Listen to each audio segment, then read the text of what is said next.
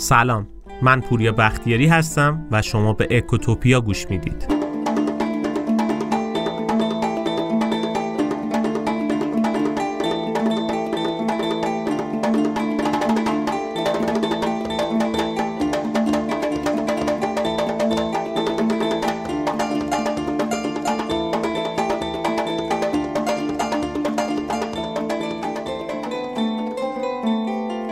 اپیزود امروزمون راجع به نقش شانسه. راجع به باورهای درست و غلط که به شانس وجود داره می‌خوایم صحبت کنیم و اینکه کلا در مواجهه با شانس باید چیکار کنیم؟ چه کاری انجام بدیم بهتره؟ احتمالا برای شما هم پیش اومده که یه وسیله داشتیم و فکر می‌کردیم برامون خوش شانسی میاره. مثلا من خودم یادم توی دوران دبیرستان یه خودکاری داشتم که وقتی امتحانا رو می‌خواستم با اون خودکار بنویسم فکر کردم احتمالا خوش شانسی برام میاره شانس موفقیتم توی امتحان بیشتر میشه. انقدر به اون خودکار اعتقاد داشتم که حتی تو دورانی که پدر می‌خواست قراردادی امضا کنه اون خودکار رو بهش می‌دادم که بره با اون خودکار بنویسه قراردادش رو. چرا؟ چون معتقد بودم اون خودکار خوششانسی میاره. و یه اتفاق بدم داشت دیگه. موقع هایی که به هر دلیلی اون خودکار همراه هم نبود استرس می‌گرفتم که الان امتحانم خراب میشه. در واقع من فارغ از این که توانایی داشته باشم یا نداشته باشم به اون خودکار اعتقاد داشتم که اون خودکار کاری می‌کنه من امتحان رو خوب بدم یا نه. اگه اون خودکار همراه همه من نمرم خوب میشه. اگه نیست این اتفاق نمیافته. یا خیلی مثلا پول عیدی از یه نفری می‌گیرن اون رو توی کیف پولشون می‌ذارن و معتقدن اون پول براشون برکت میاره. حتما اون پول رو باید نگهداری کنن اون پول خرجش هم نمی‌کنن. یا مثلا خیلی از معامله‌گرای بورس رو اگه ببینیم اگه ببینی ضرر کرده میگه که احتمالا امروز به خاطر اینکه بچم دلش شکسته شد از من ناراحت شد من توی بورس ضرر کردم. دیدی این ضرر به خاطر این بود که من با همسرم دعوا کردم. دل بچم رو شکستم. یا مثلا کاسبای قدیمی ها اگه برین سراغشون به مشتری اول صبح خیلی اعتقاد دارن. اگه اول صبح به این سراغشون بهتون تخفیف خیلی خوب میدن. سعی می‌کنن شما با رضایت کامل از مغازه برید بیرون. چرا؟ چون معتقدن این رفتار تا انتهای روز تاثیر گذاره یعنی حتی اگه اول صبح برید یه جنس رو بهشون پس بدید هم ازتون قبول نمی‌کنه. چرا؟ میگه که برو یه دو ساعت دیگه بیا. این مشتری اولم بیاد مشتری اول صبح هم اگه کسی باشه که جنسی رو بخواد بهم پس بده اون روز روز من نیست. تا این حد به این چیزا اعتقاد دارن. چرا این اتفاق میفته چون ما به شانس اعتقادی نداریم. یعنی دوست داریم به هر اتفاق و رویدادی که شانسیه یه لباس واقعیت بپوشونیم. ماها دنبال اینیم که برای هر چیزی یه الگو پیدا کنیم. ریشه یابی کنیم تا بفهمیم علت چیه. به عنوان مثال ما یه سکه رو پنج بار میندازیم بالا سه بار اول شیر میاد دوباره بعدی خط. این ماجرا دوباره تکرار میشه. یعنی دوباره پنج بار پرتاب می‌کنیم می‌بینیم سه بار شیر اومده دوبار خط. چیکار می‌کنیم اینجا؟ الگو می‌سازیم. شروع می‌کنیم. یه الگوی ذهنی ساختن که این سکه پنج بار که اگر بندازیم سه بار شیر میاد دو بار خط. علت اصلی این ماجراها اینه که ما درک درستی از مفهوم شانس نداریم. البته ما به شانس اعتقاد داریم ما منتها وقتی که شکست می‌خوریم. عموما ما خوبی ها رو به خودمون نسبت میدیم بدی ها رو به بقیه. مثلا تو دوران دانشگاه اگر درسی رو پاس می شدیم می‌گفتیم پاس شدم. ولی اگه درسی رو میافتادیم می‌گفتیم استاد منو انداخت. این خیلی چیز جالبیه. اصلا کلا یکی از سختترین کارا اینه که ما بین مهارت و شانس تفاوت قائل بشیم. درک کنیم تفاوت بین این دو رو. اتفاقایی که نتایج مثبتی دارن فکر می‌کنیم مهارت و توانایی ما بوده. این ما بودیم که تونستیم اون موفقیت رو کسب کنیم. ولی وقتی اتفاق بد میفته یعنی یه اتفاقی انجام میشه که نتیجهش بده ما دنبال مقصر میگردیم که ای بابا تقصیر فلانی بود تقصیر بمانی بود. ما شانس نیوردیم. اگه شانس بود این اتفاق نمیافتاد. ایراد کار کجاست؟ اینه که وقتی این مدلی میشه ما دنبال رفع اشتباهاتمون نمیریم. علت این به خاطر اینه که ما یه over confidence داریم یه اعتماد به نفس بیش از حد داریم. ما فکر می‌کنیم اتفاق خوبی که داره میفته به خاطر مهارت های ماست. اتفاق بد که تقصیر ما نیست که ما کارا رو درست انجام میدیم شانس نمیاریم تقصیر یکی دیگه است. این همون چیزیه که تو کتاب تفکر نامطمئن که اتفاقا پادکستش رو بی پلاس هم گفته بهش اشاره می‌کنه. یه چیزی وجود داره به اسم سوگیری توجه به نتیجه. ما باید بدونیم که تصمیم درست لزوما نتیجه درستی نمیده. همونجوری که تصمیم اشتباهی خیلی وقتا می‌گیریم ولی نتیجه خوبی ازش می‌گیریم. این دوتا یه چیز جدا از همن. تصمیم درست می‌تونه نتیجه درست یا می‌تونه نتیجه غلطی داشته باشه. مثلا ما یه تصمیم غلطی می‌گیریم ولی عامل شانس اینجا دخیله و باعث میشه ما نتیجه خوبی بگیریم. به عنوان مثال یه نفر کل دارایی و خونه زندگیشو میفروشه میاد توی بورس یا بیت کوین سرمایه گذاری می‌کنه. فقط هم یه سهم یا یه ارز می‌خره. شانس میاره اون پولش چند برابر میشه. تصمیمش تصمیم اشتباهی بوده ولی شانس اوورده و اون کار درست پیش رفته. نتیجه خوبی گرفته. در صورتی که ممکن بود اینجوری نشه.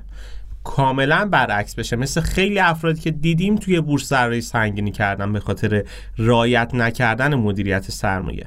به طور کلی کیفیت زندگی ما همونجوری که تو کتاب تفکر نامطمئن میگه برایند شانس به اضافه کیفیت تصمیم گیری. یعنی ما هر چقدر تصمیم درستی بگیریم هر چقدر درست تلاش کنیم تو مسیر درستی قرار داشته باشیم اگر شانس نیاریم می‌تونه خیلی اتفاقای بد بیفته. توی اون کتاب راجع به مهارت تصمیم گیری صحبت می‌کنه. ولی ما توی این اپیزود می‌خوایم راجع به نقش شانس صحبت بکنیم. مبنا و بیس این اپیزود هم کتاب نقش شانس اثر نسیم نیکولاس طالبه.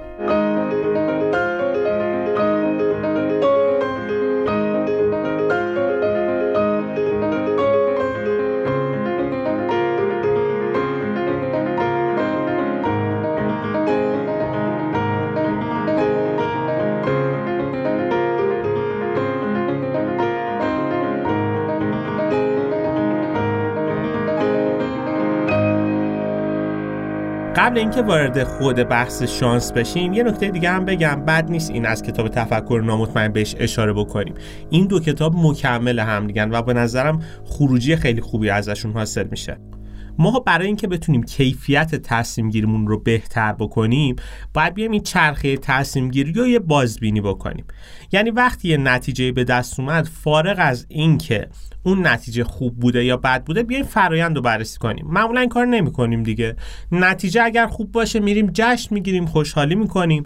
نتیجه اگه بد باشه چیکار می‌کنیم؟ میشیم افسرده میشیم گریه می‌کنیم ناراحت میشیم. خیلی این کار رو انجام میدیم.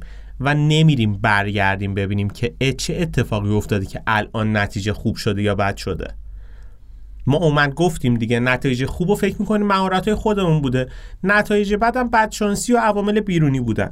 بعدی این اتفاق چیه؟ اینکه ما نمیریم باگ قضیه رو در بیاریم. نمیریم بفهمیم که این شانس بوده یا مهارت ما بوده. این خودش خیلی مشکل بزرگیه دیگه. برگردیم به صحبت اصلیمون. از بحث دور نشیم. داشتم می‌گفتم درک تفاوت بین مهارت و شانس کار خیلی سختیه. خیلی از تحلیلگرای اقتصادی رو می‌بینی که از روی تصادف یا طبق قوانین احتمالات موفق شدن یه سری پیشبینی درستی داشته باشن. و حالا فکر می‌کنن یه تحلیلگر بزرگ بازارن تحلیلگر بدون خطای بازارن نسیم طالب یه جمله خیلی جالب اینجا میگه. میگه کسی که خودش رو سرمایه گذار قابل و یه تحلیلگر عالی و حرفه‌ای بازار می‌دونه این آدم در اصل یک نادان خوششانسه این حرف هم شاید به مذاق خیلی یا خوش نیاد ولی دور از واقعیت هم نیست. هر تحلیلی یه سری پیشفرض داره که مثلا اگه اتفاق X و Y و Z بیفته این تحلیل ما درست آب در میاد. ما می‌تونیم آینده رو پیش بینی کنیم با استفاده از این پیشفرض ها این حرف حرف درستیه. حالا با استفاده از این پیشفرض می‌تونیم بریم حالا مثلا سهم بخریم جنگ رو پیش بینی کنیم خیلی اتفاقات دیگه انجام بدیم. نکته مهم اینجا وجود داره. به نام عدم قطیت یعنی اینکه ما نمی‌تونیم با قطعیت 100 درصد بگیم این پیش بینی درسته. یعنی کلا تحلیلگری که پیش بینی بکنه با احتمال 100 درصد این آدم اصلا تحلیلگر نیست. نکته مهم همینجاست چون عدم قطعیت در آینده داریم. این چیزیه که تحلیلگر بهش توجه نمی‌کنن. وقتی میگیم عدم قطعیت یعنی چی؟ یعنی عامل شانس دخیله. عامل شانسیه که باعث میشه اون تحلیل ما درست عذاب در بیاد اون پیش فرضای ما اتفاق بیفته یا اتفاق نیفته. یا مثلا این تحلیلگرای تکنیکالی رو اگه نگاه بکنیم میان یه خط روند می‌کشن منتظم بازار بهش واکنش نشون بده. حالا دو حالت پیش میاد یا اینکه به اون خط روند واکنش نشون میده یا اینکه خط روند رو رد می‌کنه. تو هر دو حالت اینا چی میگن؟ میگن دیدی گفتم؟ یعنی اگه اون خط روند رو بشکنه میگه دیدی گفتم و اگه نشکنه هم باز میگه دیدی گفتم. تو هر دو حالته. یه تحلیل دو پهلوه. عموما این افراد توی هر حالتی میگن ما درست گفتیم. حالا کاری اصلا به افراد حرفه بازار ندارم. کسایی می‌خوام صحبت کنم که هیچ آشنایی با بازار بورس و بازارهای مالی به طور کلی ندارن. ولی اینا خودشون رو پیش بینی کننده اقتصاد می‌دونن. راجع به کل اقتصاد نظر میدن. مثلا وقتی راجع به بورس صحبت میشه میگن خطرناکه. پول تو از دست میدی. ضررش زیاده. کی پول تو بورس می‌ذاره؟ این مدلی صحبت می‌کنن. خب یه چیز خیلی طبیعیه این اتفاق. بازار بورس که همیشه سعودی نیست که همیشه رو به بالا که نیست. بالا پایین داره. اینا با هر ریزشی با هر افت قیمت که اتفاق میفته شروع می‌کنن. دیدی گفتم این اتفاق میفته؟ دیدی گفتم بورس خطرناکه؟ دیدی گفتم اینجوری میشه؟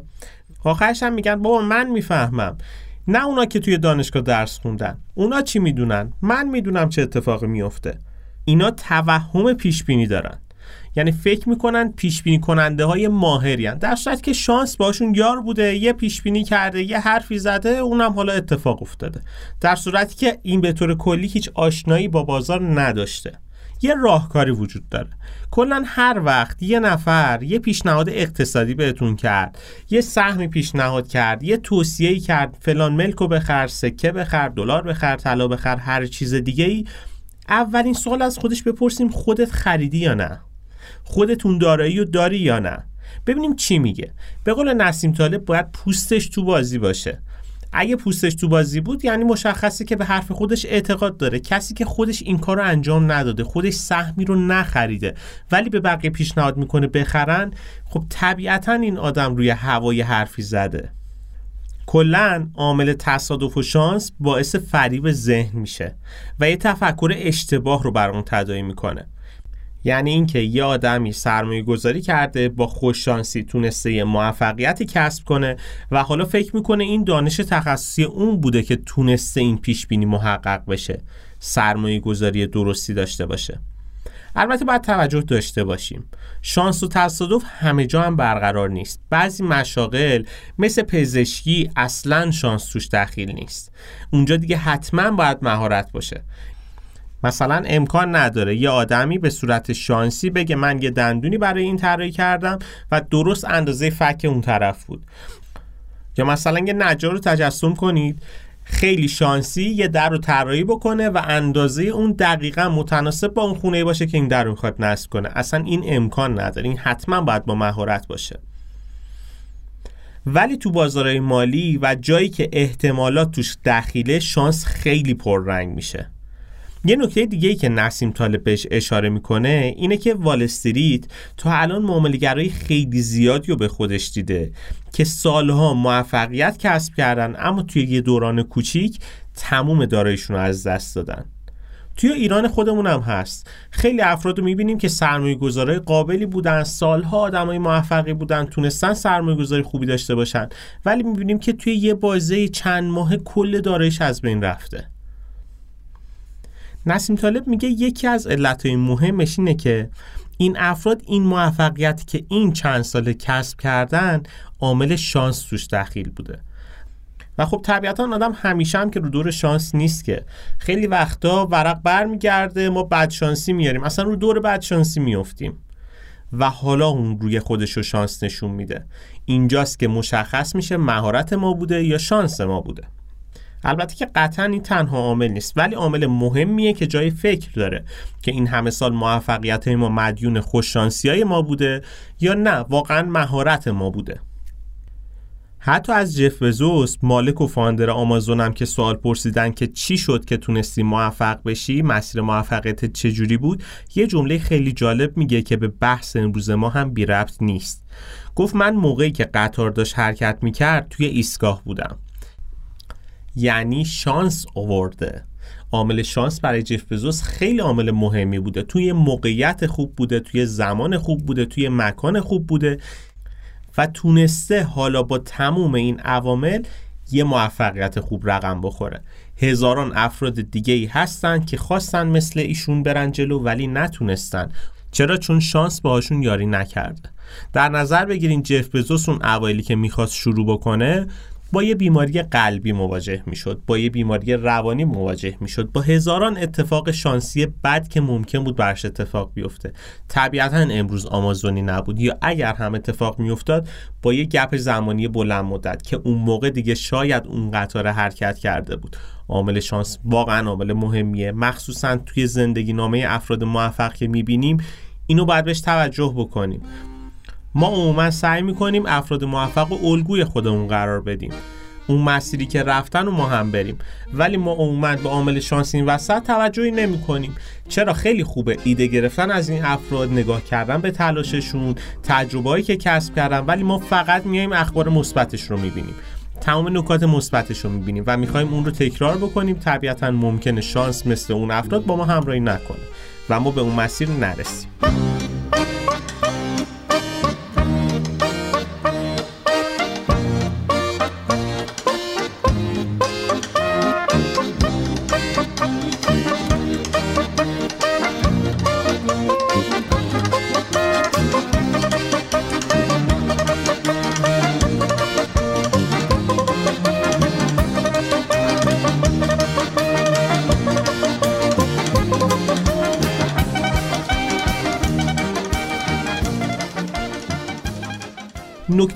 مهمی که وجود داره اینه که افرادی که موفقیت شانسی کسب می‌کنن تو مدت زمان خیلی طولانی همون شانس ممکنه برعکس برشون اتفاق بیفته یعنی بیفتن رو دور بدشانسی و حالا اینجاست که کل دارایشون رو از دست میدن. مثل اون افرادی که گفتیم سالها توی بورس موفق بودن ولی توی یه بازه زمانی کل دارایی رو از دست دادن. برگردیم به صحبت اولمون. گفتیم ما دوست داریم برای هر چیزی یه الگو بسازیم. برای هر چیزی. مثلا ما به آسمون نگاه می‌کنیم. ابرا رو که می‌بینیم یه الگویی برای خودمون می‌سازیم. این ابر شبیه گربه است این ابر شبیه هواپیماه این ابر شبیه هر چیزیه. یه الگوی ذهنی سریع برامون می‌سازیم. یا در نظر بگیرین شما هر روز می‌خواین توی یه دستشویی عمومی برید.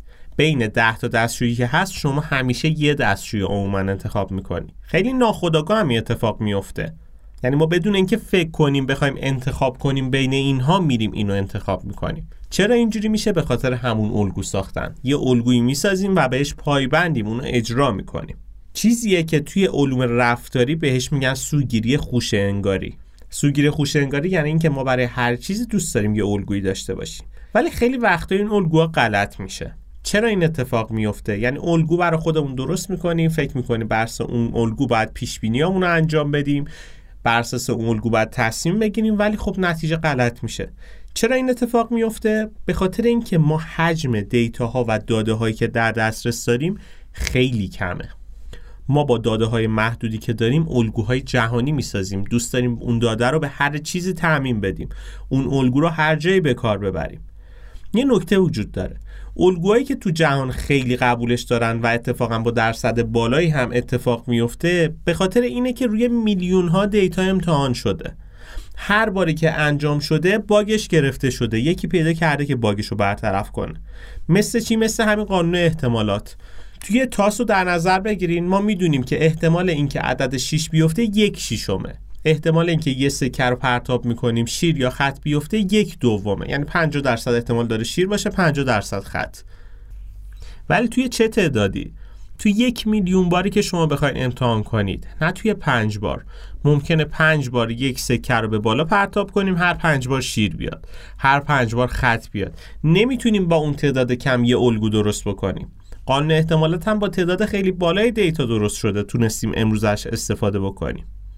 از طرف یه نکته دیگه وجود داره. وقتی که ما تعداد بالا امتحان شده این الگوها و الان جواب گرفته احتمال خطاش هم خب کمتره دیگه. ما دسترسیمون به دیتاها کمه. نمی‌تونیم یک آزمایش رو چند میلیون بار انجام بدیم. پنج بار یه کار رو تکرار می‌کنیم. یه نتیجه مشترکی اتفاق میفته شروع می‌کنیم الگو ساختن. یا مثلا چند نفر رو می‌بینیم یه راه ثابت رفتن نتیجه گرفتن حالا ما سعی می‌کنیم از رفتار مشترک اینا بیایم یه الگو درست بکنیم. اینجاست که خطا اتفاق میفته چیزی که طالب بهش میگه قوی سیاه. نکته مهم همینه. نظریه ها و فرضیات داره عدم قطعیتن. اینو باید قبول کنیم. نسیم طالب میگه همیشه فکر کنید ممکنه نظریه و فرضیه و علوی که می‌سازید درست از در نیاد. بدبینانه ترین سناریو رو در نظر بگیر که اگه این اتفاق نیفته چه تأثیری می‌تونه روی زندگی داشته باشه؟ چه تأثیری می‌تونه روی سرمایه گذاری داشته باشه؟ کلا چه اتفاقی برات میفته اگه اون بدبینانه ترین حالت اتفاق بیفته؟ یه جمله سمی وجود داره اونم این که تا حالا مشکلی پیش نیومده. از این به بعد هم مشکلی پیش نمیاد. توی کتاب گوی سیاه هم اینو میگه دیگه. میگه کسی که بر اساس داده ها و اطلاعات گذشته بخواد آینده رو پیش بینی کنه با خطای بزرگی مواجه میشه. علتش چیه؟ علتش اینه که آینده داره عدم قطعیته. گفتیم دیگه هر جا اسم عدم قطعیت میاد عامل شانس عامل خیلی مهمی میشه. نقش شانس اینجا خیلی پررنگ میشه. پس طبیعتا ما نمی‌تونیم بر اساس گذشته آینده رو پیش بینی کنیم که اگر هم بکنیم و درست اتفاق بیفته هم شانسیه. یه مسئله دیگه هم که باید بدونیم اینه که هر جایی که انسان توی اون حضور داره دائما در حال تغییره. مثلا همین بورس رو در نظر بگیرین. افراد فعال توی بورس خودشون رو دائما با شرایط موجود منطبق می‌کنن. همین عامل باعث میشه تغییرات زیاد باشه و الگوهایی که ساختن شکست بخوره. مثلا اگه چند سال توی بازار بورس اسفند ماه رشد ببینیم منطق حکم می‌کنه که توی بهمن بریم توی بورس سهام بخریم که رشد اسفند رو استفاده بکنیم. وقتی که این کار تکرار بشه تو طول زمان تقاضاها توی بهمن ماه زیاد میشه. اون رشدی که انتظار داشتیم توی بهمن اتفاق میفته طبیعتا مردم تصمیم می‌گیرن دیگه توی بهمن سهم نخرن توی دیماه سهم بخرن. بازار بورس به همین حالت پویا میشه. دائم تغییر می‌کنه. اون الگوهایی که ساختیم شکست می‌خوره. حالا در نظر بگیرین یه نفر طبق همون الگو تصمیم بگیره که بیاد توی اسفند بخره بعد از 7 8 سال که این اتفاق افتاده. طبیعتا شکست می‌خوره. چرا؟ چون رشدش توی بهمن و دی بوده. یه نکته دیگه راجع به شانس اینه که لزوما اگه ما بهترین باشیم توی حوزه خودمون دلیل نمیشه موفق ترین آدم اون حوزه هم باشیم. خیلی وقتا می‌بینیم افراد ضعیفتر از خودمون کم استعدادتر بیلیاقتتر از خودمون هستن که از همه جهات از ما پایین ترن ولی اونا از ما موفق ترن یعنی مسیر رو که نگاه می‌کنیم می‌بینیم خب راهمون درست بوده تلاشمون هم خوب بوده ولی یکی هست که از ما خیلی کمتر می‌دونه کمتر می‌خونه کمتر تلاش کرده ولی موفق تره چرا؟ چون شانس آورده. کلا یه نکته مهمی هست. توی هر چیزی بخوای بقا پیدا بکنی باید علاوه بر این که سعی کنی بهترین باشی و تلاش کافی رو بکنی باید به اندازه کافی هم خوش شانس باشی. اصلا تولد ما هم یه شانس دیگه. این یه شانس بیاریم توی چه خانواده به دنیا بیایم. خانواده فقیر به دنیا بیایم یه ثروتمند. خانواده آدم حسابی به دنیا بیایم یه خانواده داغون. واقعا عامل مهمیه. اصلا اگه با آمارم نگاه بکنیم می‌بینیم که بچه های فقیر تا آخر عمرشون احتمال زیاد توی فقر زندگی می‌کنن و توی فقر میمونن. متاسفانه به ما فقط یه نکته های خاص رو نشون دادن یه نمونه های خاصی که از فقر خارج شده. توی اپیزود دیگه راجع به فقر مفصل صحبت کردیم. و برعکسش هم درسته. تو خانواده ثروتمندم این صادقه. یعنی اگر بچه توی خانواده ثروتمند باشه با درصد احتمال خیلی بالایی این آدم هم تا آخر عمر ثروتمند باقی میمونه. این نکته ای که باید بهش توجه داشته باشیم. پس عامل شانس اینجا هم عامل مهمیه حتی توی تولد ما.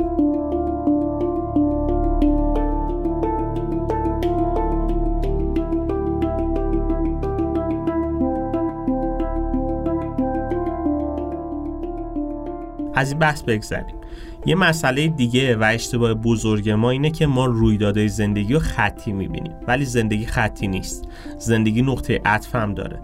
مثلا حالت عادی خیلی از بیزینس های موفق دنیا افراد موفق دنیا رو می‌بینیم که کارشون رو می‌کردن ولی از یه جایی به بعد یه نقطه عطفی براشون اتفاق افتاده و حالا تونستن به یه آدم فوق موفق تبدیل بشن.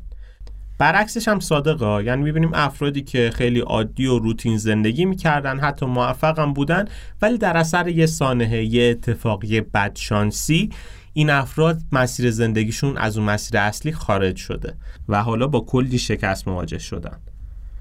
اصلا یه اتفاقی مثل همین کرونا می‌تونه نقطه عطف یه سری باشه. یه سری افراد توی این اوضاع کرونا اوضاعشون بدتر شد. مثل هتل داره مثل کسایی که کارشون صنعت گردشگری و توریست بود. خب یه اتفاقی مثل کرونا اینا رو از اون مسیر اصلی و سوداوری که داشتن خارج می‌کنه دیگه. ولی همین کرونا می‌تونه نقطه عطف یه آدمای دیگه هم باشه. مثل فروشگاه آنلاین که رشدشون تصاعدی شد توی این کرونا. یا دو تا کارمندی رو در نظر بگیریم که شغلشون یکیه position شغلی و حقوقی یکیه. ولی یکی دچار بیماری قلبی میشه باید کل پس‌انداز و سنوات و حقوق و هر چیزی که داشته رو بده برای اون بیماری. یکی دیگه هم نه. اون پولی که داشته رو میره توی بورس ملک یا هر جایی دیگه سرمایه گذاری می‌کنه و یه سود خیلی خوب می‌کنه. اشکال بزرگ توی خطی دیدن همینه. ما انتظار داریم نتیجه هر کارمون رو همون موقعی که اتفاق میفته ببینیم. ولی خب این اتفاق نمیفته دل سرد میشیم. و قبل اینکه بخوایم به نتیجه برسیم از کار دست می‌کشیم بیخیال میشیم. در حالی که ممکن بود ما نزدیک اون نقطه عطفه باشیم. ممکن بود این همه سال توی بورس سرمایه گذاری کردیم صبر کردیم منتظر بودیم رشد بکنه و حالا دقیقا قبل از موج رشد رها بکنیم. وقتی که مسیر درسته وقتی که تصمیم تصمیم درستیه باید صبر بکنیم تا بالاخره اون نتیجه مطلوبمون رو بگیریم به اون نقطه عطفه برسیم. راجع به مسیر صحبت کردیم. یه عامل خیلی مهمی که وجود داره وابستگی به مسیره. این چیزیه که ما توی شانس اتفاقا در نظر نمی‌گیریم خیلی. یعنی راهی که ما رو به موفقیت یا شکست میرسونه به نحوه عمل کردمون خیلی بستگی داره. حالا اصلا بهش حسابداری ذهنی هم میگن که اینم باز توی یه اپیزود دیگه مفصل راجبش حرف می‌زنیم. چیزی که اتفاقا نوبل گرفته. مثلا اینکه شما پولو از چه طریقی به دست آورده باشی روی عملکردت موثره. برنده های لاتاری رو نگاه بکنید عموما این افراد خیلی زود تموم اون پولو میبازن. به باد میدن. یا پولایی که ارث می‌رسه جایزه به اون می‌رسه پول باد آورده به طور کلی خیلی زود هم از دست میره. حالا ما راجع به پول گفتیم ولی راجع به هر چیز دیگه ای هم صادقه. کلا این که ما به مسیر وابسته هستیم عامل خیلی مهمیه. ایرادش چیه؟ ایرادش اینه که وقتی توی این دام بیفتیم شانس خطای تصمیم گیریمون خیلی بالا میره. مثلا وقتی که ما یه پولی رو برنده میشیم به همون هدیه می‌رسه اون پول رو خیلی راحت ول خرجی می‌کنیم. نسبت به وقتی که اون پول رو در صورت اضافه کاری شرکت بهمون می‌داد. خیلی مهمه دیگه این قضیه. چقدر باعث میشه شانس خطای تصمیم گیرمون بره بالا؟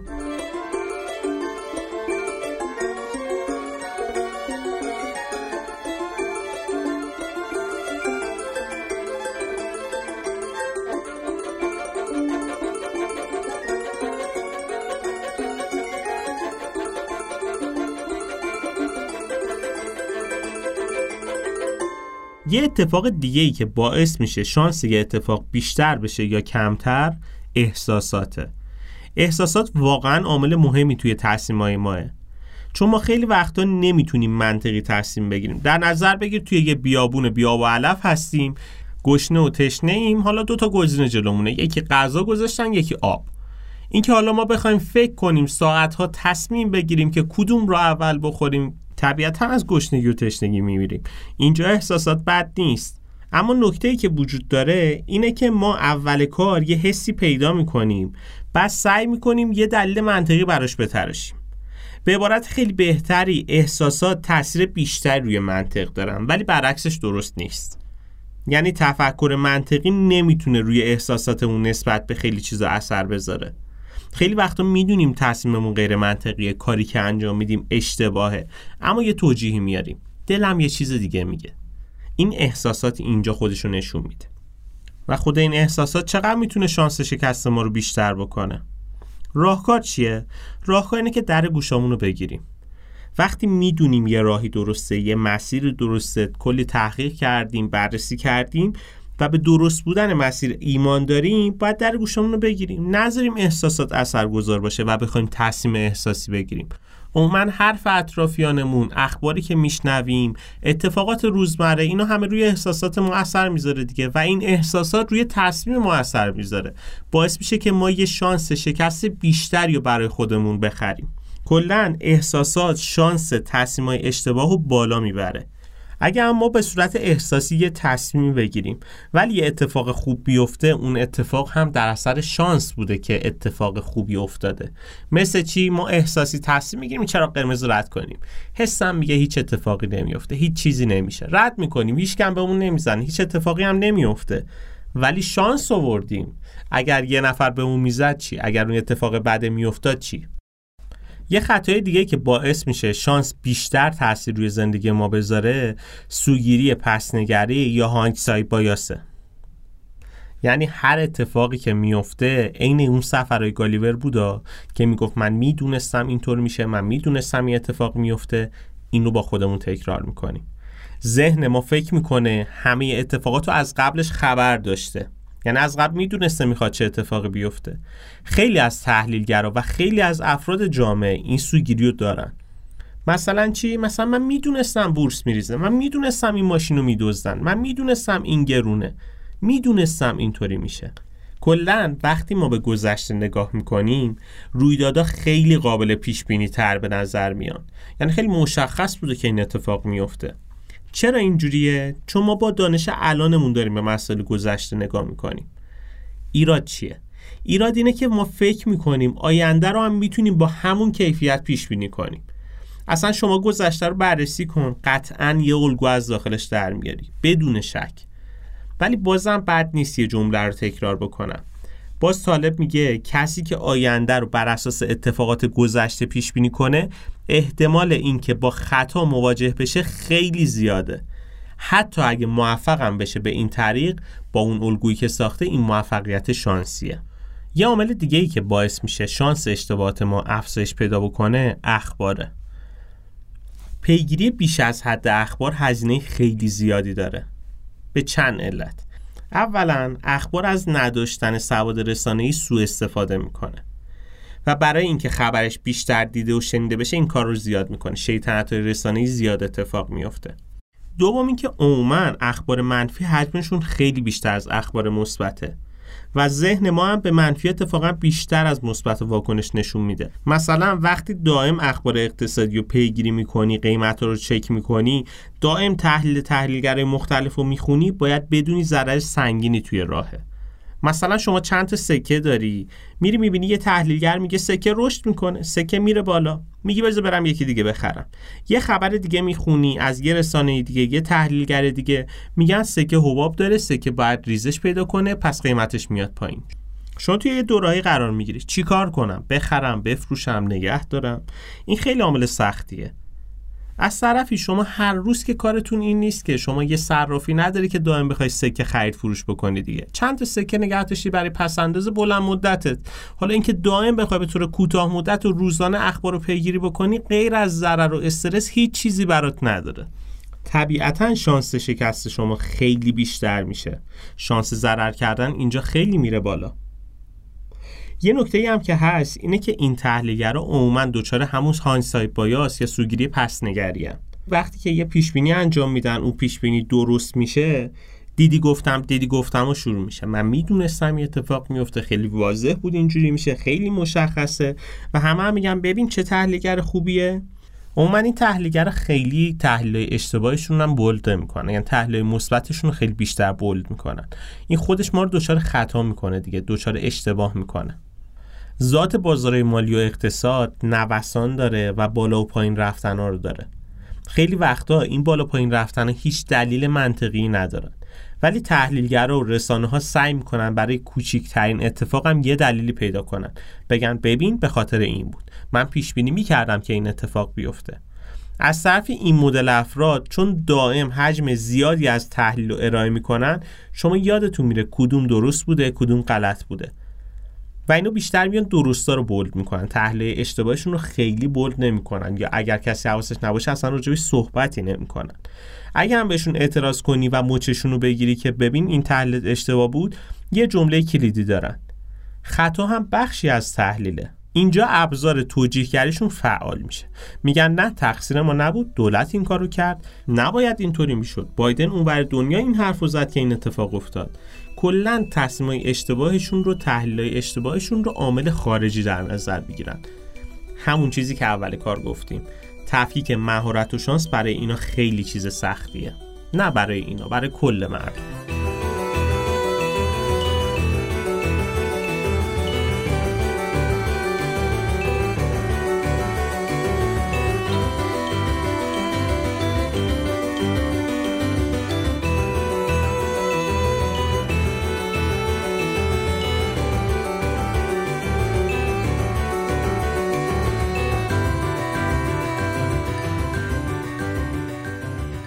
بحث امروزمون تموم شد.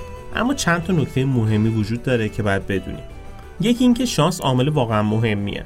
همونطوری که گفتیم هم خطاهای خیلی زیادی داریم هم باورهای غلطی راجع به شانس داریم. ولی مسئله اصلی اینجاست که ما هر چقدر بیشتر تلاش کنیم هر چقدر بیشتر مطالعه بکنیم اتفاقا شانس موفقیتمون هم بالاتر میره. هر چقدر خطای تصمیم گیری رو بهتر بشناسیم موفقیتمون هم احتمالش بیشتر میشه. کمتر در دام این خطا میافتیم. مورد دیگه این که بیایم قبول بکنیم یه عاملی به اسم شانس توی جهان وجود داره. صرفا وقتی که ما بد شانسی میاریم نگیم که ای این بد شانسی بود. بیایم قبول بکنیم که خیلی موفقیتمون به خاطر شانس بوده. وقتی که یه نتیجه به دست میاریم فارغ از اینکه اون نتیجه موفق بوده یا شکست داشته بیایم مسیر رو بررسی بکنیم. بیایم ببینیم این مهارت ما بوده یا شانس بوده. تفکیک کنیم این دوتا رو از هم دیگه. اگه مهارت ما مشکل داشته ولی خوش شانسی آوردیم بیایم مهارت هم بهتر بکنیم. شانس موفقیتمون هم بیشتر میشه. عامل خیلی مهمیه. تفکیک مهارت و تفکیک شانس. اینو باید روش کار بکنیم. نکته آخرم که خیلی وقتا شانس سر سازگاری با ما رو نداره و ما بد شانسی میاریم. پشت همه بد شانسی میاریم. مثل چی؟ مثل کسی که به سرطان ابتلا پیدا می‌کنه. یه بیماری قلبی اتفاق میفته براش. یا مثلا ماشین صفری می‌خریم می‌بینیم یکی اومده زده و فرار کرده. خب واقعا اینجا ما خیلی تاثیرگذار نیستیم. یعنی اصلا تاثیرگذار نیستیم. تقصیر ما نبوده. ما همه چیز رو رعایت کردیم. قفل فرمون زدیم جای خوب گذاشتیم ولی خب دوز اومده برده. تنها کاری که اینجا می‌تونیم بکنیم اینه که خودمون و رفتارمون رو کنترل بکنیم. هیچ کار دیگه از ما ساخته نیست. باید این بدشانسی رو بپذیریم. نکته مهم همینجاست. بحث امروزمون تموم شد. چیزی که صحبت کردیم راجع به شانس بود. مبنای اصلی و بیس اصلی صحبت امروزمون هم کتاب نقش شانس بود. اثر نسیم نیکولاس سالب